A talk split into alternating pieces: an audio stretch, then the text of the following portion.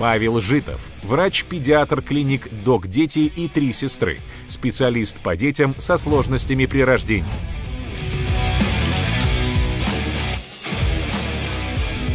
Здравствуйте, Павел. Здравствуйте. Я предлагаю зрителям нашим проголосовать. Друзья, ответьте честно. Вакцинировались ли вы от чего-нибудь, кроме гриппа или ковида, за последние пять лет? Да, нет, не помню. Перейдите по ссылке, пожалуйста, и проголосуйте. У меня вопрос. Вот антипрививочные мифы. Насколько распространены среди врачей? Э, Среди врачей они хорошо и плодотворно себя чувствуют, развиваются. И я хотел бы первую часть выступления как раз и посвятить ответ на этот вопрос, который меня тоже интересовал. Этот вопрос лежит э, в основе всех, ну, большинства вопросов родителей насчет вакцинации или каких-то таких скользких тем. Потому что вакцинация, она на грани какого-то вреда э, и пользы из-за того, что нам это неизвестно. И мнений огромное количество по поводу вакцин у разного у врачей. И родители обычно выбирают э, там какое-то то мнение, которое больше соответствует их пониманию. И здесь для этого я хотел бы вам показать один такой, э, ну, помимо вот э, графика, который я покажу позже, это вот моя фотография, когда я был студентом, и там было нам сказано всегда, вот э, на институте, к какую кафедру не придешь, врач учится всегда.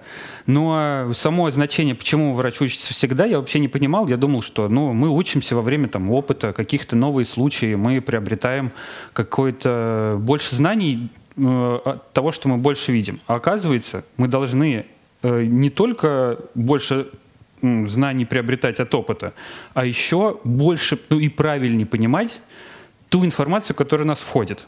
И я обнаружил для себя, что я после выхода института, это я сейчас это понимаю ретроспе- ретроспективно, знаю о вакцинации о том э, всех мифах, которые там, я сегодня буду озвучивать, ровно так же, как э, и любой другой человек, который в институте не учился. Потому что там информацию давали недостаточно, и я должен был всегда учиться. Я должен был еще это понять, но я этого не знал.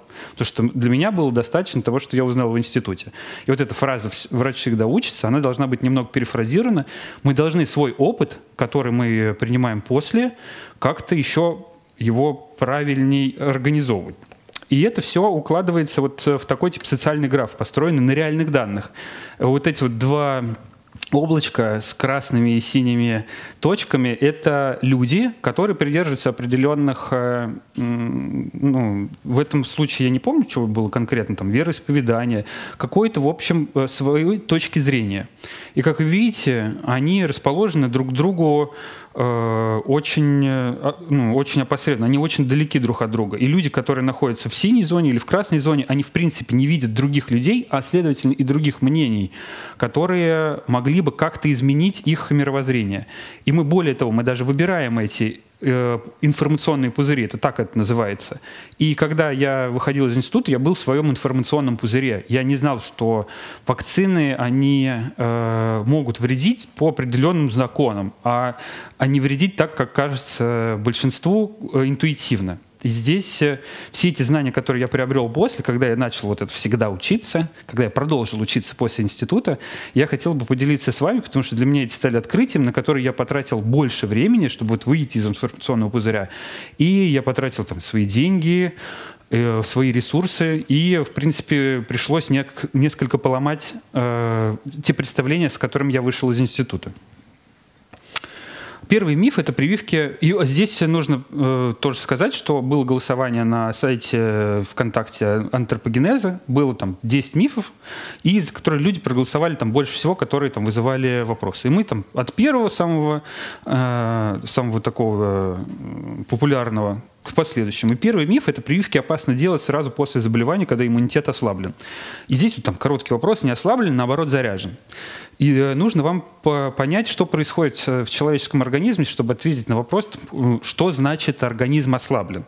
Когда мы болеем, э, у нас наш организм продуцирует огромное количество белковых молекул, он создает огромное количество новых защитных клеток, он делает вот эти биохимические молекулы, которые мы называем как-то вот интерфероны, А, и эти все соединения, они требуют от организма достаточно большой энергии и затрат. При этом, а, как мы тоже как, не, не первый раз там болели, нам не очень хочется есть или пить, мы снижаем при этом у себя поступление этих веществ, из которых организм и делает эти все молекулы, которые нас защищают, ну, в общем, в конце или на апогее заболевания наш организм просто как огромный скороход. Он убивает вообще все, что он только не видит. Он очень эффективно справляется с микроорганизмами. И здесь идет такая некоторая неправильная оценка. Мы сами себя плохо в это время чувствуем. Мы очень уставшие. У нас мало сил, но при этом наш организм внутри нас, он вот как вот, как вот этот вот э, блондин э, с поднятым большим пальцем вверх. Он себя вообще замечательно чувствует. Он там заряжен на полную. И поэтому говорить о том, что мы ослаблены после этого или что нужно подождать какое-то время, это вообще неправильно. И некоторые вакцины не делаются сразу после заболевания, к ним относятся живые вакцины, потому что не потому что там третья рука в, качестве побочного эффекта вырастет или какие-то квази э, побочные эффекты тоже появятся, а только потому, что она погибнет в том иммунитете, который прям бурлит как вулкан, и никакого эффекта не будет. И производители, когда предупреждают, что во время заболевания там не надо делать, там точно, такой же, э, точно такая же мысль. У нас нет э, каких-то данных, что во время заболевания у нас приобретаются какие-то побочные эффекты, особенные. У нас есть данные о том, что сероконверсия так, э, или выделение иммунитета из вакцины, оно становится меньше во время заболеваний. Поэтому у нас нет э, такого понятия, как ослабленный иммунитет, а наоборот слишком уж э, сильный, и поэтому мы не делаем в это время вакцин. Поэтому есть определенные рекомендации, которые э, еще несколько десятилетий уже подряд подтверждаются, когда и зачем мы делаем вакцины. Неживые вакцины мы можем делать, в принципе, сразу после нормализации температуры. И тогда сероконверсия будет достаточной, у нас будет достаточно выделяться иммунитет. Второй миф – это несколько прививок в один день. Было там два вопроса. Э, сильная нагрузка на иммунитет. И нагрузку от вакцин нужно распределять, нужно делать прививки с интервалом не меньше месяца. И это там два вопроса. Их можно объединить в один, потому что ответ один. Э, коротко, вот эту сильную нагрузку мы съедаем за неделю, съедаем буквально. Мы съедаем своими слизистыми, мы съедаем с помощью нашего рта и нашего кишечника. И много вообще препаратов, в принципе, делается лекарственных, в том числе делается с позиции того, что мы все вещества, которые находятся в этих лекарствах, мы потребляем регулярно, потому что так проще всего отстраивать возможные побочные эффекты. Но немного давайте углубимся, что в вакцине может нагрузить иммунитет. И есть две группы веществ э, в вакцине, которые нужно разделить на белки. Это то, что вот как раз называется антигенной нагрузкой, то, что выделяет наш иммунитет, и вспомогательные вещества. С белками, на самом деле, самая простая история. Здесь э, даже сложно поспорить э, людям, с, ну, которые придерживаются взглядов против вакцин, потому что вот эта вот белковая нагрузка или антигенная нагрузка, она всегда присутствует в нашем организме, в нашем теле, потому что мы каждый раз потребляем белок отовсюду. Он, наш организм или наш иммунитет работает по принципу такой агрессивной разведки. Он постоянно пытается кого-то убить, он постоянно пытается понять, враг он или друг. И э, если человек, например, там, прилетает в какую-то область, э, которой он никогда не был. Например, там, я жил всегда в России, прилетел в Таиланд. Там свои грибки, из-за своей влажности, там свои микроорганизмы, там своя пища, и я потребляю огромное количество для меня чужеродного белка. И это вызывает у моего иммунитета вот такую типа э, реакцию, он убивает все эти микроорганизмы, которые куда-либо мне не садятся, для того, чтобы потом у себя выработать к ним иммунитет. И с белками тут вообще вопросов нет. Можно себе хоть что угодно колоть без вспомогательных веществ. У нас организм вынужден будет, он всегда будет выделять антитела вот эти вот, с которыми все познакомились во время там ковидной эры. Это те вещества, которые он выделяет для того, чтобы э, как бы определить для себя, хорошее это или плохое. Есть другая история, это вот вспомогательные вещества, они с длинными или короткими химическими названиями, крайне неприятные. Это история достаточно большая и глубокая, и я хотел бы рассказать про одно вещество, которое вызывает не, может быть, не наибольшие, но на самом деле там самые частые вопросы, почему это содержится в вакцине, когда это вещество, оно помогает нам э, консервировать трупы или нам помогает вообще, в принципе, в консервантах чего угодно. И как все представить, что мы что-либо себе колем, а внутри этого препарата есть вещество, которое консервирует чего-либо, это становится не совсем понятно.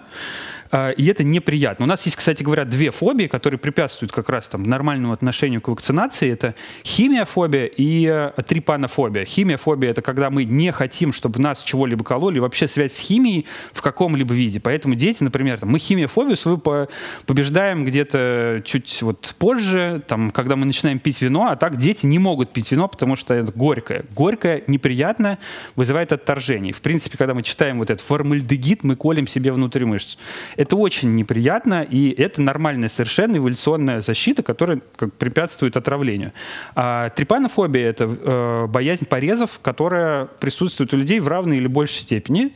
И э, как здесь очевидно, что мы пытаемся всеми способами, в том числе себе объяснить, почему нам этого все не хочется. И вот химиофобия — это одна из них. И вот формальдегид. Формальдегид — это одно вещество, но отдельно я сейчас расскажу про белки. Здесь есть прекрасные исследования. Я очень долго искал, как, э, сколько у человека вот этой белковой нагрузки или антигенной нагрузки съедает во время заболевания. И здесь э, нормальных исследований нет, но вот в одном исследовании, которое там будет э, дальше, смотрели, сколько вирионов ковида несет на пике заболевания человек. И здесь вот ребята посчитали, израильское, по-моему, исследование, что там э, масса вот этого вирионов, он 1 микрограмм до 100 микрограмм ежесекундно, ежемоментно. Если себе представить и растянуть вот эту вот антигенную нагрузку, он себя репродуцирует, и мы как бы каждый раз себе колем по, от 1 до 100 миллиграмм вот ежесекундно. И эта белковая нагрузка, она несопоставима вот с той, вот это я взял там самую популярную там вакцину, которая у нас э, в стране существует от коклюша, дифтерии, столбняка. Если просто там посмотреть, как, э, что там содержится, сколько по миллиграмм, не соответствует э, той нагрузке, которую мы получаем за время заболевания. Не говоря уж о том, какую нагрузку мы можем получать, например, белковую, когда мы падаем и разбиваем все коленки, и как грязь к нам попадает вот ранку, и сколько в грязи вот этой вот граммов чего-либо, что наш организм тоже поедает. Он вынужден все поедать. И э, здесь это несопоставимо с той вот белковой нагрузкой, которая есть, поэтому как бы привязываться к белкам, еще как, вспоминая о том, что я приехал в Таиланд и съел сколько-то миллиграмм э, каких-то новых грибков, э, которые я даже не заметил, как это произошло. Это, ну, в общем, нагрузка к белкам, э, э, странно к ним, короче, приставать после таких э, сравнений. И отдельно э, по поводу отдельно по поводу вот токсинов с формальдегидом была э, какая история? Это вот то вещество, про которое я говорил, которое там э, помогает нам консервировать трупы, хорошо их там хранить. Э, он находится в некоторых, э, в том числе продуктах, которые мы используем для того, чтобы, ну, в, мы его используем для того, чтобы они дольше хранились. И этот формальдегид, как оказывается, вот это страшное вещество, которое там соответствует всяким консервантам, оно находится в нашей крови изначально. То есть он всегда присутствует в нашей крови. Более того, формальдегид, как оказывается, в продуктах питания встречается встречается чаще, чем в вакцинах, потому что не в каждой вакцине есть формальдегид, а в продукт питания, например, там, одна из самых э, продуктов, который больше всего содержит формальдегиды, это какая-то не геномодифицированная там груша, а, а обычная груша содержит в себе где-то формальдегида порядка на 80-100 вакцинаций. То есть достаточно съесть одну грушу для того, чтобы уколоть себе такое количество формальдегида, как есть в определенных вакцинах. То есть это не соответствующее совершенно тоже э, сравнение, но мы все равно боимся себе это уколоть. В кишечнике вдруг оно не всасывается, но оно на самом деле всасывается. Там все это, э, все это вещество попадает в нас без каких-либо препятствий. Поэтому, но это отдельное вещество. Я просто не буду останавливаться на всех остальных, которые там есть. Там есть самые наистрашнейшие соединения, но на всех них есть достаточно долгие, э, замудренные исследования, которые у нас э, позволяют ответить на вопрос, что те вещества, которые там находятся, так же как формальдегид, не являются чем-то особенным для нашего организма и не представляют какой-то опасности при своем накоплении. Потому что формальдегид, даже если мы его там съедаем или колем, он все равно э, приходит в норму, потому что организм от лишнего избавляется.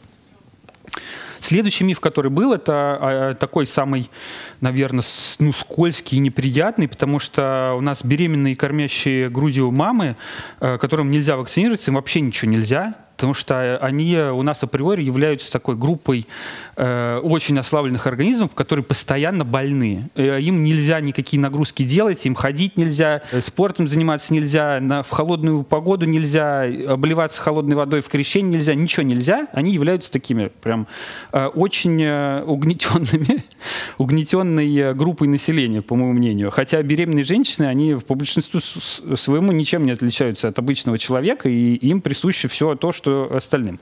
У беременных есть свои особенности, ну, э, которые я отдельно сейчас скажу, но у кормящих их вот совсем нет.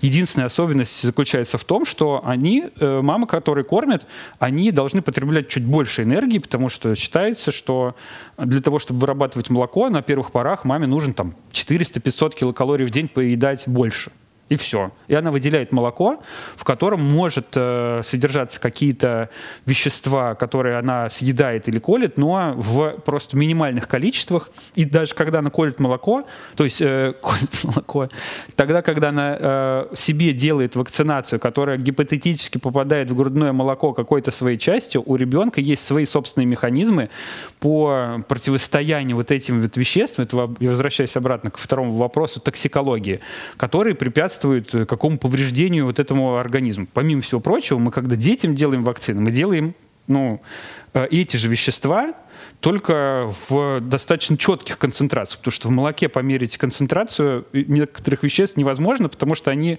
у каких-то мам попадают, у каких-то нет.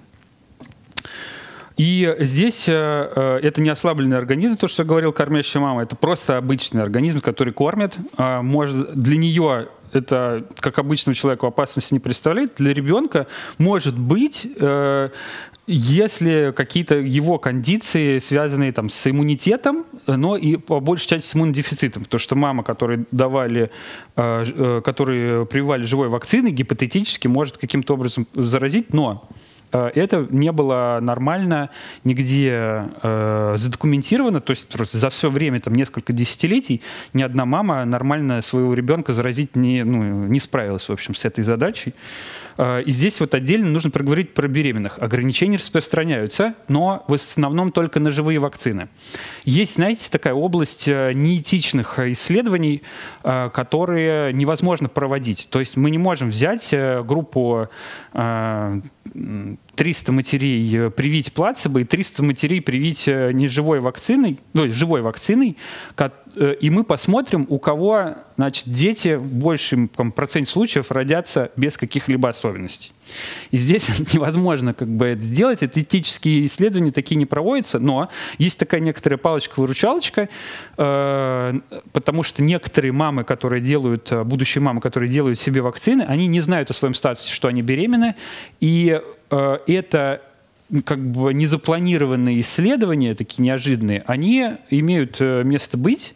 И по тем наблюдениям, которые есть, э, небольшим, у нас нет тоже данных, что это может как-то навредить ребенку, если они колят все живые вакцины.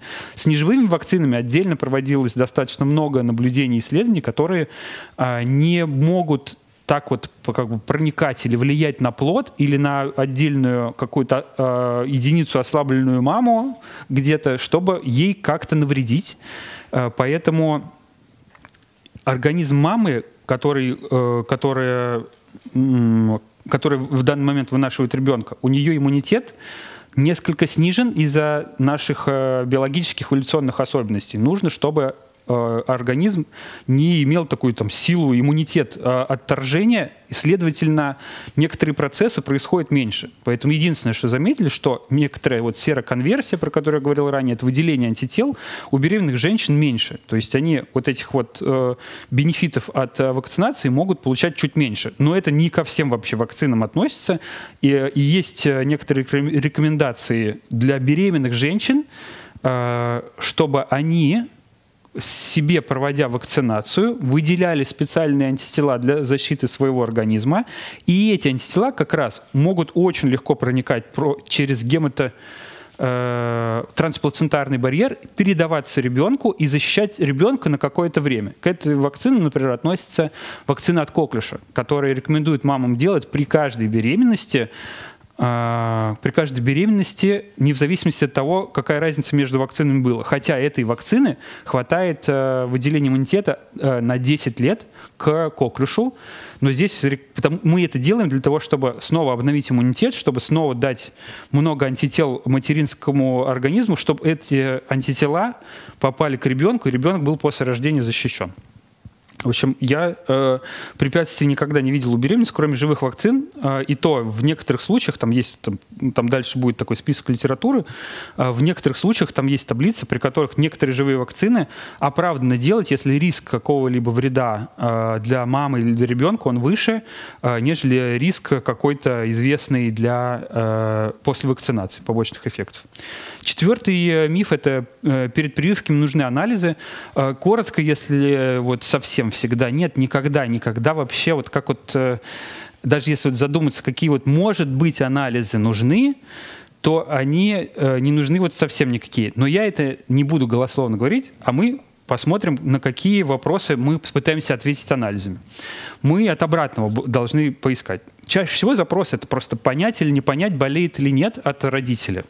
Но э, анализ крови не является четким указанием на болезнь никогда. Это уточняющий параметр в нашей медицине. То есть если для людей это считается каким-то э, четким указанием на все, для нас в медицине, для медицинских работников, мы смотрим на человека и после этого можем уточнить анализом крови. А в некоторых случаях он даже не должен быть взят, потому что мы не обязаны что-то уточнять. Потому что если я вижу ангину, то я возьму не анализ крови, а возьму, э, а, ну, а, а возьму стрептотест, например, или какой-либо э, гнойный отит. Мне тоже не потребуется какой-либо анализ крови для того, чтобы ответить на вопрос, болеет человек или нет.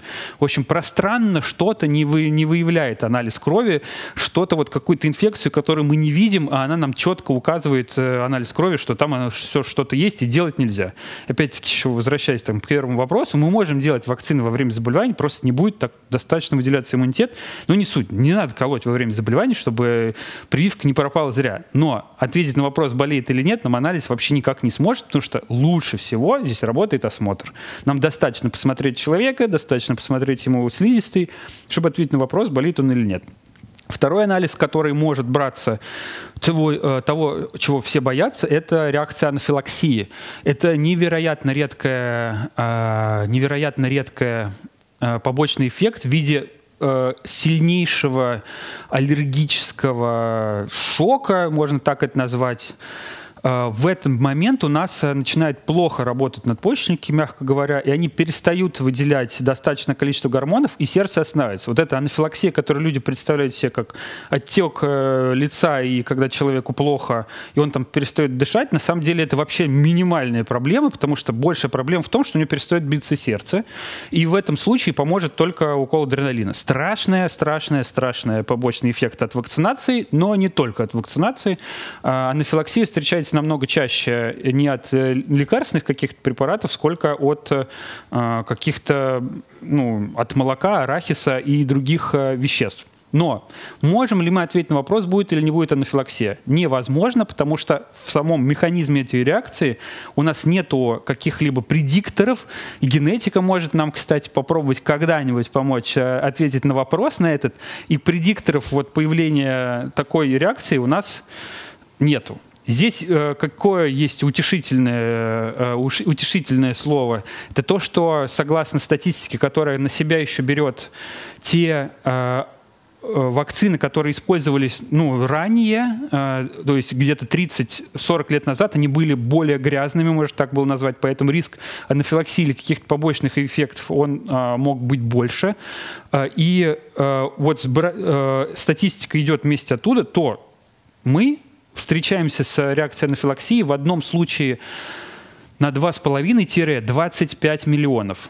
То есть это невероятно редкая история. То я бы предположил здесь, э, что риск анафилаксии, который, кстати, управляемым является ну, очень опасным осложнением, то есть там достаточно вести адреналин, и жизнь э, налаживается сразу. Конечно, э, не хочется думать, что обязательно нужно с адреналином ходить, но как бы такое бывает в одном случае на, полтора, ну, на 2,5 миллиона. И вот этот случай, он намного реже, нежели можно попасть в ДТП, когда вы идете в поликлинику для того, чтобы сделать эту вакцинацию.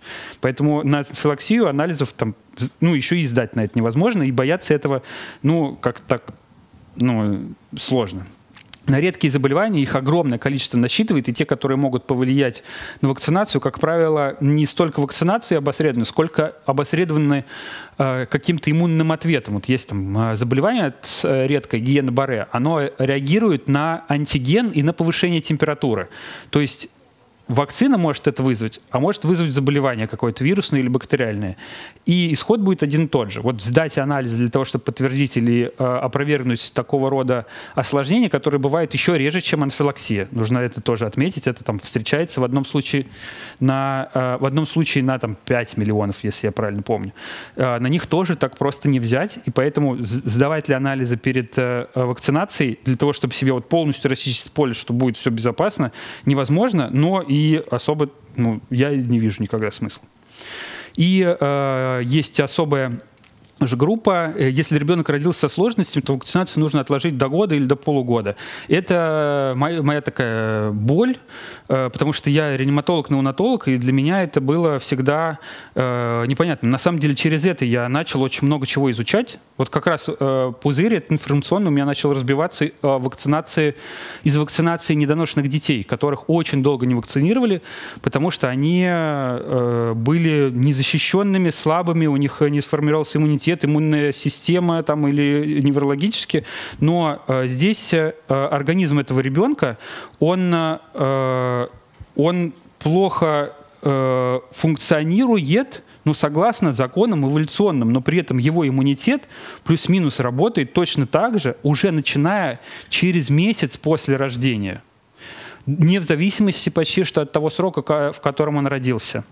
Это достаточно достоверно уже мы Э, наблюдаем благодаря тому, что недоношенные дети рождаются уже достаточно долго, и мы ведем достаточно много исследований и наблюдений э, по ним, чтобы ответить на вопрос, что сероконверсия это, там, или их способности к иммунитету, к защите, она достигает э, нормы почти что ну, через какое-то небольшое количество времени.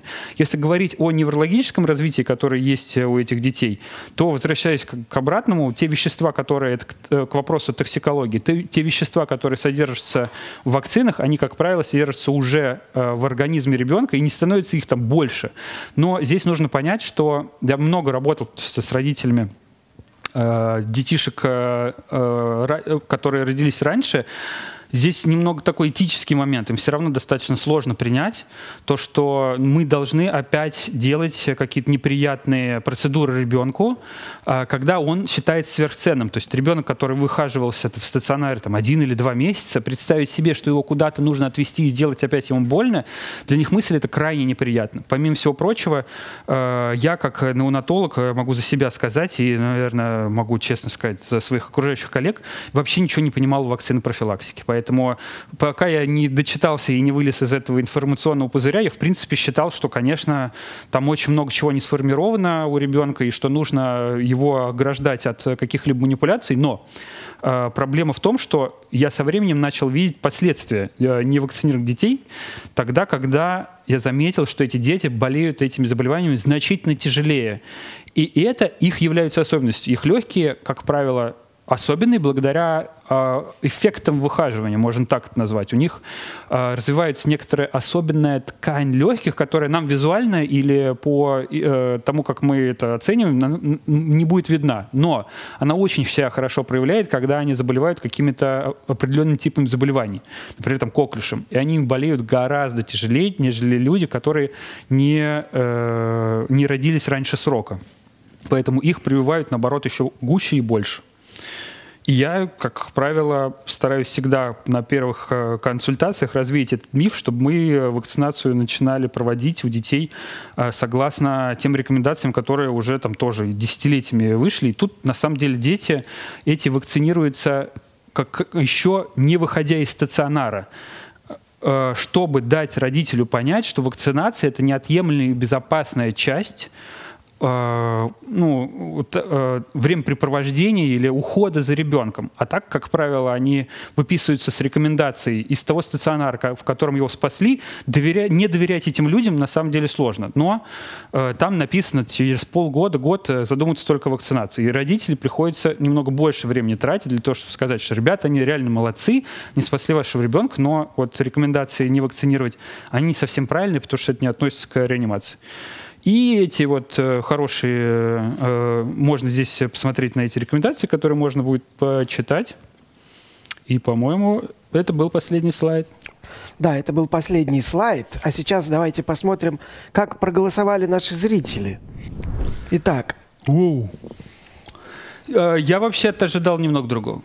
А чего вы ожидали? Я думал, что больше, э, значительно больше не вакцинировали за последние пять лет. У вас отличная публика. Дело в том, что это вопрос такой под, с подковыркой, потому что э, я занимаюсь также вакцинацией детей, и взрослых. И вот у взрослых есть огромная такая вот э, дыра, э, э, ну, в понимании, что взрослым, в принципе, вакцины не нужны. Я сделал все в детстве. Зачем мне еще дальше? Слушайте, ну, вы понимаете, у нас форум на медицинскую тематику. Все-таки у нас специфическая да, аудитория, да, которая да, да. интересуется этой темой, поэтому это немножко смещенно. Это тоже некий пузырь своего Да, рода. я понимаю, да. А вот когда доклад будет опубликован у нас на канале YouTube. Вот если мы там повторим этот опрос, то там мы увидим другую картину и, кстати говоря, другие вопросы по отношению mm-hmm. к тому, что будет сейчас. Но прежде вас ждет еще очень трудная часть вашего выступления. Готовы ли вы ответить за свои слова? На сцене вредный оппонент. Алексей Парамонов, кандидат медицинских наук, основатель и директор первой в стране клиники доказательной медицины «Рассвет» и так далее, и так далее. И человек, как мне кажется, который за словом в карман не лезет. Десять минут. Прошу. Вот э, я посмотрел на э, всех вредных оппонентов, которые тут были, и у меня создалось четкое впечатление, что никакие они не вредные, а находятся в предварительном сговоре, и вообще это врачебная мафия. Обидно вот это слышать. Рука руку моет. И вот, наконец-то, я положу вот, конец этому безобразию и э, выведу всех вас, врачебных злодеев, на чистую воду. Вот был хороший доклад, где говорили, что в XIX веке врачи ходили и изводили крестьян. Э, вот мы это увидели. Вы предлагаете одному маленькому ребенку в один день ввести импортную вакцину, в которой сразу находится там 5 или 6 компонентов против разных инфекций. То есть одна, вторая, и против каждой инфекции должен развиться иммунитет, там э, должны э, появиться какие-то антитела. Это процесс-то довольно сложный. И что же, одну болезнь перенести тяжело, а здесь 6 одновременно, пусть ослабленных, но вы заставляете ребенка переносить. Как же это можно? Э, ну, мы заставляем их переносить, это зная м, толику небольшую, то, как наш иммунитет примерно работает. И вот если э, я, ну, сделаю себе, ну, я не буду себе колоть эту вакцину, а сделаю себе ранку, вот этот надрез, и тоже туда этот, полью это вещество сухое, то у меня, в принципе, тоже выработается иммунитет, но не очень управляемо. И это будет восприниматься немного лучше. Но мы много делаем вакцин, вот э, детям маленьким, потому что самая э, похабная, плохая статистика по этим, которые мы называем управляемые заболевания, она самая худшая у детей до года. Поэтому мы делаем так много, поэтому мы делаем многокомпонентные вакцины как раз для того, чтобы защитить их от и чтобы убрать их из этой статистики побочных эффектов и повреждений.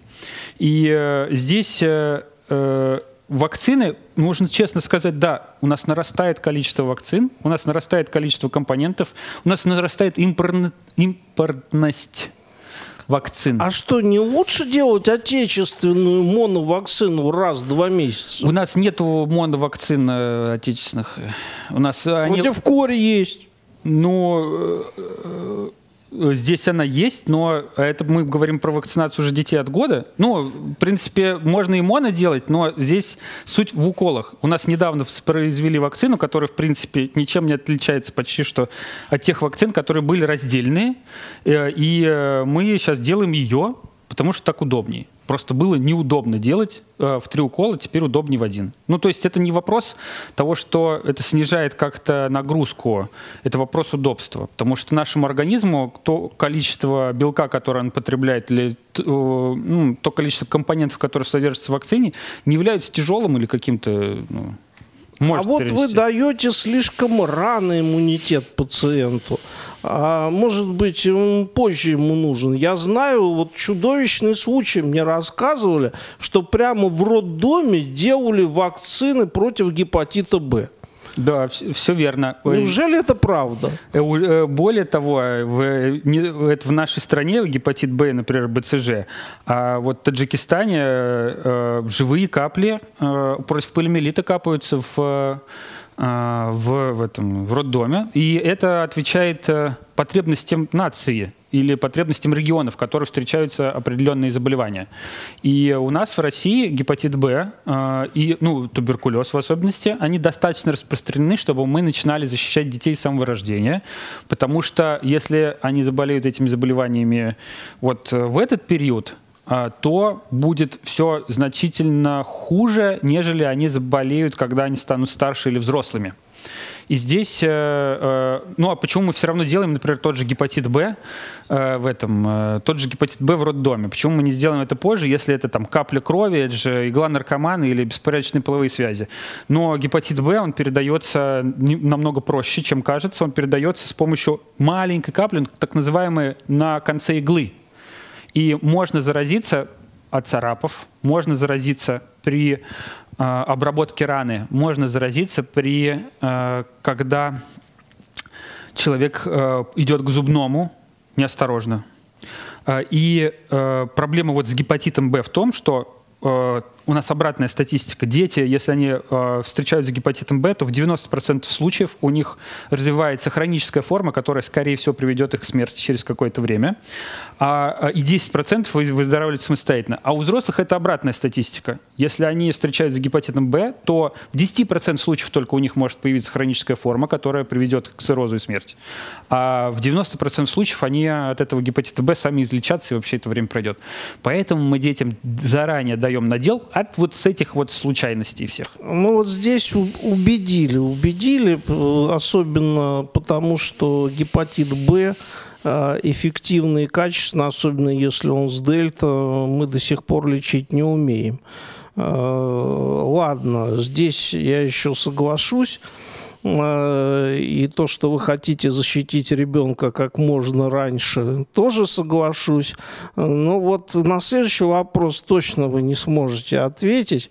Э, есть же современные эффективные отечественные вакцины против гриппа, которые содержат уменьшенное количество антигена, вот этого вот белка, который вызывает иммуногенные реакции, и туда добавляют высокотехнологичные технологичные, разработанные космической промышленностью э, э, препараты, усиливающие иммунитет, такие как полиоксидоний.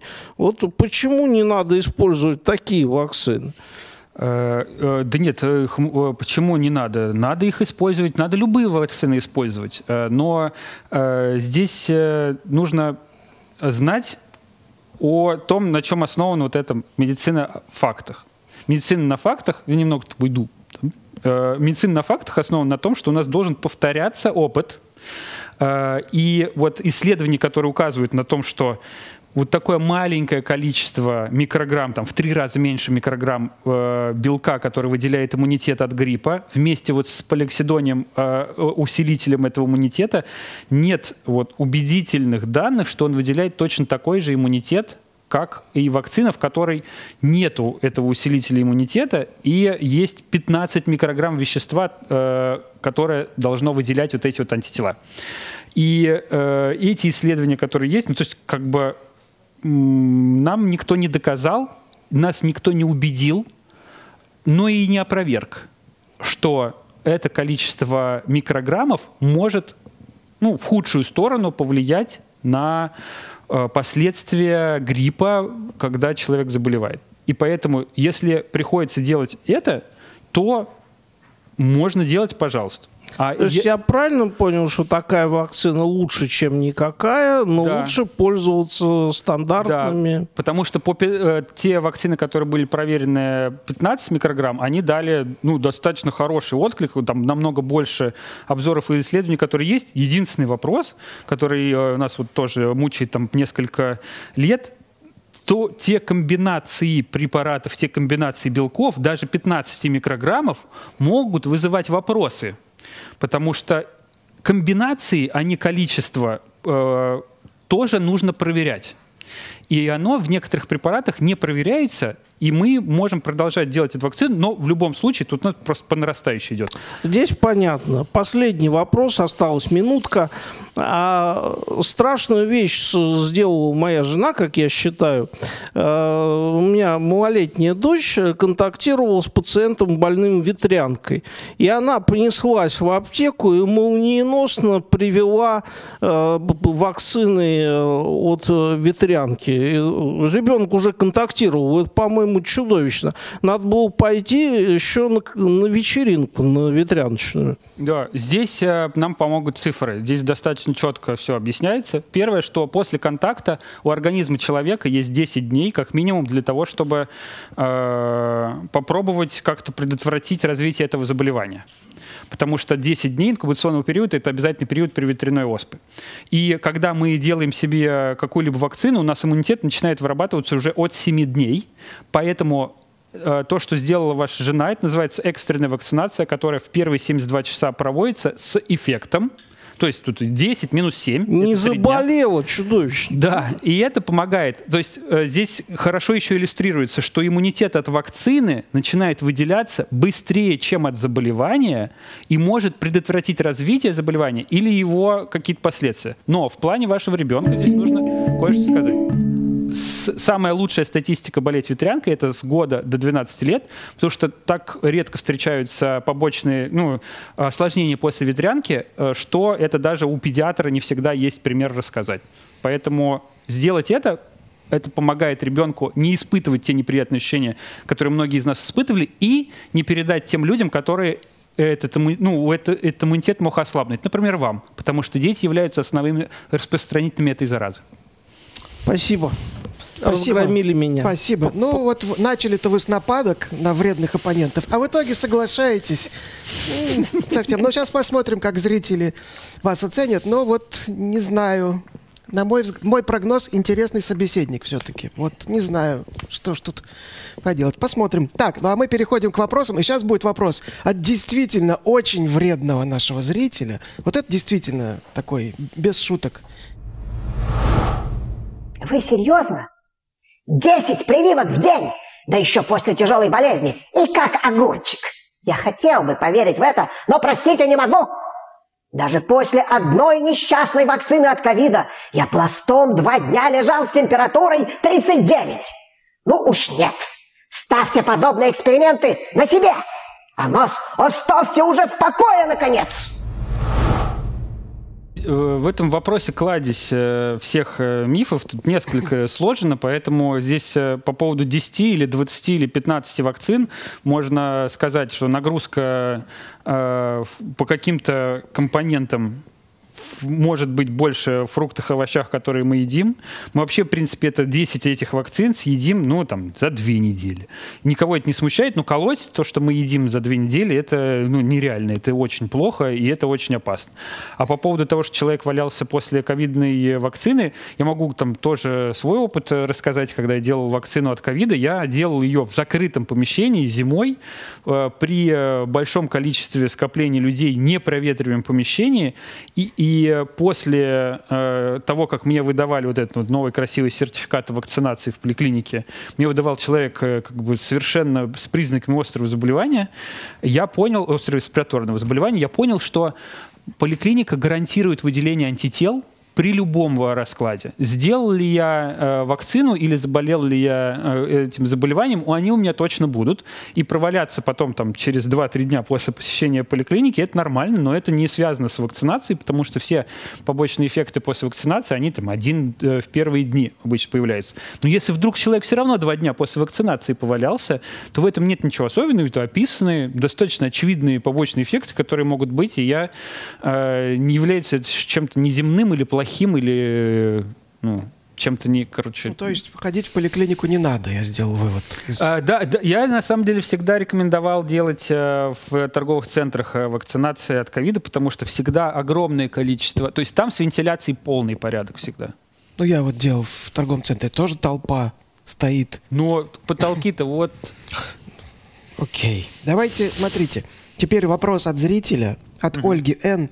В общественной сфере сейчас пошла установка, что так называемые антиваксеры – это герои, свободолюбцы, не покорившиеся государственной политике и прочее в этом духе. Как с нынешней точки зрения, были ли антикоронавирусные прививки необходимыми? А, здесь нужно сказать, каким выводом э, пришло сейчас, на данный момент, человечество по поводу, к, к, по поводу вакцин. Э, и по поводу того, как мы сдерживали эту пандемию. У нас неоднозначные совершенно ответы до сих пор. Это к вопросу о том, что вот такие легкие и простые ответы, вакцинация за или вакцинация против, они ну, не существуют. Мы должны это обсуждать и смотреть. Так вот, смертность от ковида, она сейчас уменьшилась э, значительно, это все как видят, но ответ на вопрос, почему она уменьшилась из-за того, что мутированные, мутирующие новые ковидные вирионы не так убивают, или потому что люди, которые чувствительны к коронавирусной инфекции, все, кто как как бы могли уже ну, погибли, и сейчас у нас статистика обычной коронавирусной инфекции без людей, которые к этому чувствительны, ответить на вопрос это невозможно. Являлась ли вакцинация сдерживающим фактором для того, чтобы не распространять инфекцию?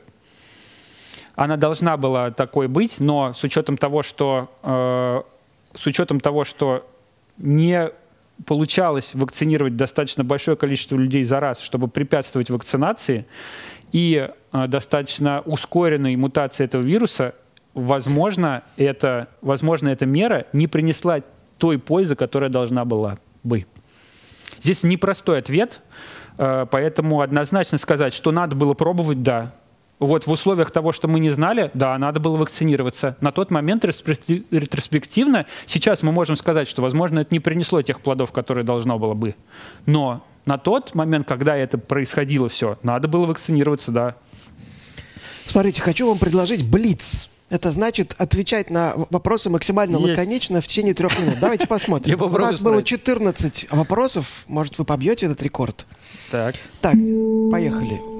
Расскажите, пожалуйста, об особенностях вакцинации людей, постоянно принимающих иммуносупрессоры как поддерживающую терапию. Нужно ли отменять препарат для вакцинации или иммунный ответ будет достаточный? Иммунный ответ в большинстве случаев будет достаточный. За редким исключением э, нужно будет э, советоваться с врачом для того, чтобы понять, где польза и вред от э, вакцинации живой. С неживыми там вообще вопросов нет. Вопрос от можно ли делать прививки от ковида гриппа человеку, проходящему химиотерапию? Да, можно. А что будет, если меня вакцинируют вакциной, предназначенной для животного? Она вообще сработает? Она сработает, выделится иммунитет, просто зачем это надо? Перед тем, как делать прививку от чего-то, обязательно спрашивают, делалась ли в течение месяца другая прививка. Получается, прививки конфликтуют? Не конфликтует, это консервативная история, которая даже из документов юридически уже убрана. Советуете ли вы новую назальную прививку от ковида, и если до этого уже были одна или две ревакцинации? Э, я пока что не так хорошо знаком с этой вакциной. Я на нее большие надежды восполняю. Как это слово называется? Возлагаю. Возлагаю, ага, ага. Но я пока что не могу вам посоветовать или опровергнуть. Недавняя вакцина является отводом для донорства крови. Разве это плохо передать реципиенту иммунитет к определенной болезни? Все верно. Слышите, прекрасный вопрос, его надо записать. А, он передается. Э, единственное, что бывает, кровь-то очищается окончательно, но не суть. А, здесь э, это тоже одна из консервативных э, старых убеждений, которые даже юридически отменены. Не во всех странах. Влияют ли прививки на частоту возникновения аутоиммунных заболеваний? Нет, уже достаточно хорошо мы ответили на этот вопрос за десятилетие вакцинации и наблюдений. Почему перестали делать прививку от полиомиелита в 14 лет? А, потому что показала э, отсутствие необходимости делать ее в 14 лет. Но там, на самом деле, немного сдвинулось, там в 6 лет это сделать. Короче, не сильно все изменилось. А, Здесь сделали более экономии ради. Для детей с синдромом Дауна есть нюансы вакцинации? Никаких. Не происходит ли конфликт между колос... колостральным и вакцинным иммунитетом? А, Каким? Колостральным. Я читаю, как, Как написано. астральным. М, Затрудняюсь. Я просто не знаю, что это за иммунитет. Ладно. Каким вопросом можно определить, можно ли доверять врачу в поликлинике?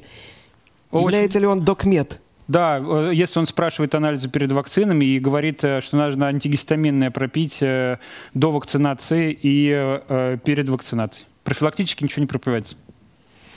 Так, э, какие вакцины рекомендуете ставить, не считая обязательных, входящих в календарь прививок и А. ВПЧ?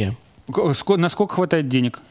Стоит ли сдавать кровь на антитела, если потеряны данные о вакцинации в детстве, чтобы понять, какие вакцины нужно ставить сейчас? Не, не всегда антитела указывают на наличие или отсутствие вакцинации. Там бывает еще иммунитет в Б-клетках. э, Это 20 тысяч рублей за анализ. Э, Не каждый его сдаст. Проще всего переделать вакцину. А вакцина на уже действующий иммунитет побочные эффекты не увеличивает. У меня длинные вопросы были. Ну, у вас, короче, вы ответили на 13, Алексей на 14. Все-таки не удалось, но, ну, я, я не виноват. Я случайным образом старался выбирать короткие. Я понимаю. Так, поехали дальше. Тем не менее. Вопрос от Карла Августа Аванти. На Западе бытовал миф о повышении эффективности вакцинации сразу после физзарядки. Кокрановское сотрудничество его развенчало. В России подобного не было. Почему? Местное население спорт не уважает? Я, э, э, п- почему не было исследований, которые были в Кохрейновской базе? Вопрос очень простой, потому что в Кохрейновской базе э, все исследования очень-очень высокого качества. А большинство исследований, которые у нас проводятся, это, я не, ну, как бы не преувеличиваю, большинство, это там порядка 98%, не могут э, быть э, в Кохрейновской базе, потому что они Плохо организовано. Плохо организован, да. Поэтому это как бы ответ. Ну, наши почему? Они же любят эти э, физический спорт. Просто никто вот это вот связать физический спорт с вакцинацией и сделать это в качестве исследования, ну, у нас нет на это мотивации, как я- мне кажется. Вопрос от Сильвии из Томска. Есть ли законный способ заставить врача вакцинировать ребенка, которого прививать можно и нужно, но он перестраховывается, или только искать другого? Конечно, есть законные способы. Я, когда строю графики вакцинации, я прям родителям пишу там в комментариях, какой закон э, регламентирует постановку. И там прям так написано. Некоторые законы подписывал Владимир Владимирович. То есть с его законом он подписал, например, всем детям на планете, ну, в России, э, в России нужно делать вакцину от пневмокока. И сложно, я с этим человеком не хочу спорить, я вот этот вот э, приказ, э, вот э, нужно вот просто пока- показать этот приказ. То есть Чтоб был- входить в кабинет, неся портрет. Да, значит. да. Но вообще, на самом деле, я родителям рассказываю несколько тактик, потому что это не редкость, и это мама задает э, вопрос совершенно ординарный. Это вначале сказать или заявить о своих планах, пожаловаться куда-то. Не обязательно жаловаться, но просто... за- Прокуратуру. Нет, нет, нет. Почему? У нас есть Депздрав. У нас есть там, в Москве есть даже горячая линия. Но как бы не нужно жаловаться, потому что это не, ну, может не привести к каким-то результатам. Но при этом заставить задуматься врача, что что-то не то, и что нужно, может быть, не перестраховываться уже в эту сторону, а перестраховываться в другую, и начинать делать вакцинацию от ребенка, это возможно, да. Еще один любопытный спрашивает, насколько эффективны оральные вакцины для детей с учетом трудности доставки вещества в цель? О, да, здесь у нас а, оральные вакцины, некоторые, они обладают ограниченным эффектом, особенно от э, вирусов ротавируса, но при этом они-то как раз в цель попадают прям куда надо, потому что они заряжают антителами вот этим Б-клеточным иммунитетом как раз те клетки в кишечнике, которые и препятствуют заражению этими заболеваниями. И от полимелита капельки, которые получают дети. Единственное, что э, от полимелита э, сейчас из трех компонентов, ко- э, которые там были, сейчас только два, поэтому э, мы обычно рекомендуем неживой вакцинации делать э, эту вакцину для того, чтобы защищалась еще от второго компонента. Сергей из Чикаго спрашивает, а как узнать, чем был привит в далеком советском детстве и юношестве? Последний раз, если не ошибаюсь, делали прививки в универе. Есть ли какие источники такой информации? Да, да э, я с этим сталкиваюсь регулярно, когда родители приходят, ну, когда я там вакцинирую, там, я же педиатр, я занимаюсь там вакцинацией детей в основном, и родители заинтересовываются и спрашивают, там, Павел, а что, а, а мне что, можно мне что-нибудь? И я им говорю, да, конечно, можно, и, как правило, данные там вообще все очень там плохо, все потеряли, и здесь мне проще от обратного идти. Э, анализы, к сожалению, подтверждающие наличие или отсутствие иммунитета, не говорят, что его нет или что он есть. Не всегда, в общем, те анализы, которые мы можем себе вот как бы нормально позволить, они э, в обозримом будущем. Поэтому любая информация, которая где-либо не записана, она для меня является основным показателем, от которого я отталкиваюсь, что мы делаем. А вот там делалось мне три укола, ну, то есть на словах я не могу доверять. Анализы мне мало чего говорят. Поэтому я начинаю вакцинировать, как будто бы человек не вакцинирован. Вопрос... Так безопаснее. Здесь просто, понимаете, здесь в чем суть? Здесь можно попробовать на словах по, э, довериться, но я не гарантирую, я просто с позиции медицинского работника, я не гарантирую безопасность от этой инфекции, от которой хочет привиться человек. И я для того, чтобы эта гарантия она была, я ему делаю, возможно, лишнее. Ну, что гарантия. Ну, Надя Шмель спрашивает, есть ли смысл делать прививку от ВПЧ после начала половой жизни? Да, конечно. Не каждый обладает тем прекрасным набором э, э, вирус папиллом человека. Их там штук там 200 плюс, там, и только два из них самые там наизлейшие в этом плане. И поэтому ваш партнер может не обладать ни одним, а может обладать одним, а может быть не, обладать двумя вот этими вирус папиллом человека, которые он будет полномерно каждую ночь э, вам их пытаться передавать. Но здесь э, это э, не всегда, э, ну, с, э, не всегда, короче, тепловая э, жизнь связана с э, передачей этот вирус ВПЧ, поэтому делать все равно надо. И даже люди, которые у них ПАП-тест положительный, им все равно показал результат, что у людей это снижает риски развития рака шейки матки у женщин. У мужчин, кстати, рак э, пениса и анального отверстия тоже хороший результат. Очень хороший, да. Значит, вопрос от Ильи Ковалева. Вакцинация способствует старению? Наверняка при борьбе и выработке иммунитета тратится больше теломер. Да, слушайте, ну это вот история про то, что мы, вот эта белковая наша нагрузка, которая есть, я вот э, сегодня съел, э, ну хотя ничего сегодня нового не ел.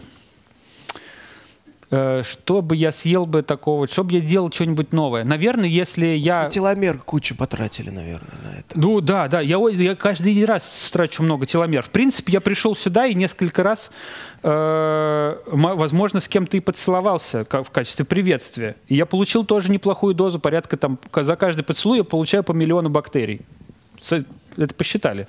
И вот эти вот, я каждый раз по миллиону бактерий в себя завожу это много, а если я много целуюсь, то еще больше я могу тратить. Короче, иммунитет мой работает. а я тут свинью, вот тут, тут свинью, э, это самое, э, трепанировали, и я руками держался за нее. Это... Э, Потом помыл, правда, но уже поздно, наверное. В общем, вы... Теломеры, потра... короче, посыпались. У нас вот эта вот возобновляемая наша история теломеры, вообще нашего иммунитета, который постоянно кого-то убивает. Более того, у нас есть одно из предположений, откуда у нас так много аутоиммунных или а, а, аллергических заболеваний в в этих больших городах а, в результате слишком большой частоты которая у нас может быть. Это гипотеза, это предположение. Угу. И здесь, на самом деле, ну, короче, нагрузка, мы в грязи постоянно. Не то, что там, от, от вакцин мы не получаем чего-то большего.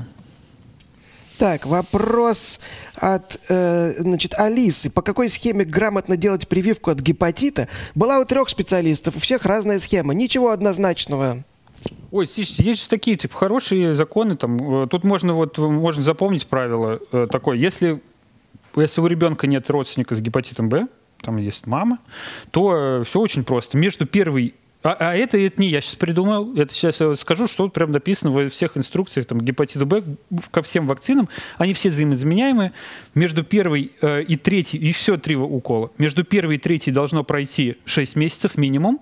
Минимум это не значит максимум. Ну, можно там, чем дальше будет друг от друга эти уколы, тем э, как бы кру круче иммунитет будет, но круче и не надо, когда типа, через 6 месяцев сделан. А вот вторая вакцина должна быть минимум через месяц после первой и э, минимум за э, два месяца до третьей. Вот и все. То есть мы первую и третью делаем с разницей в 6 месяцев, а вторую она там плавает от месяца до 4 месяцев. Так, скажите теперь, кому мы вручим книгу под названием «Вирус, который сломал планету» Ирина Якутенко, издательство «Альпина Нон Фикшн».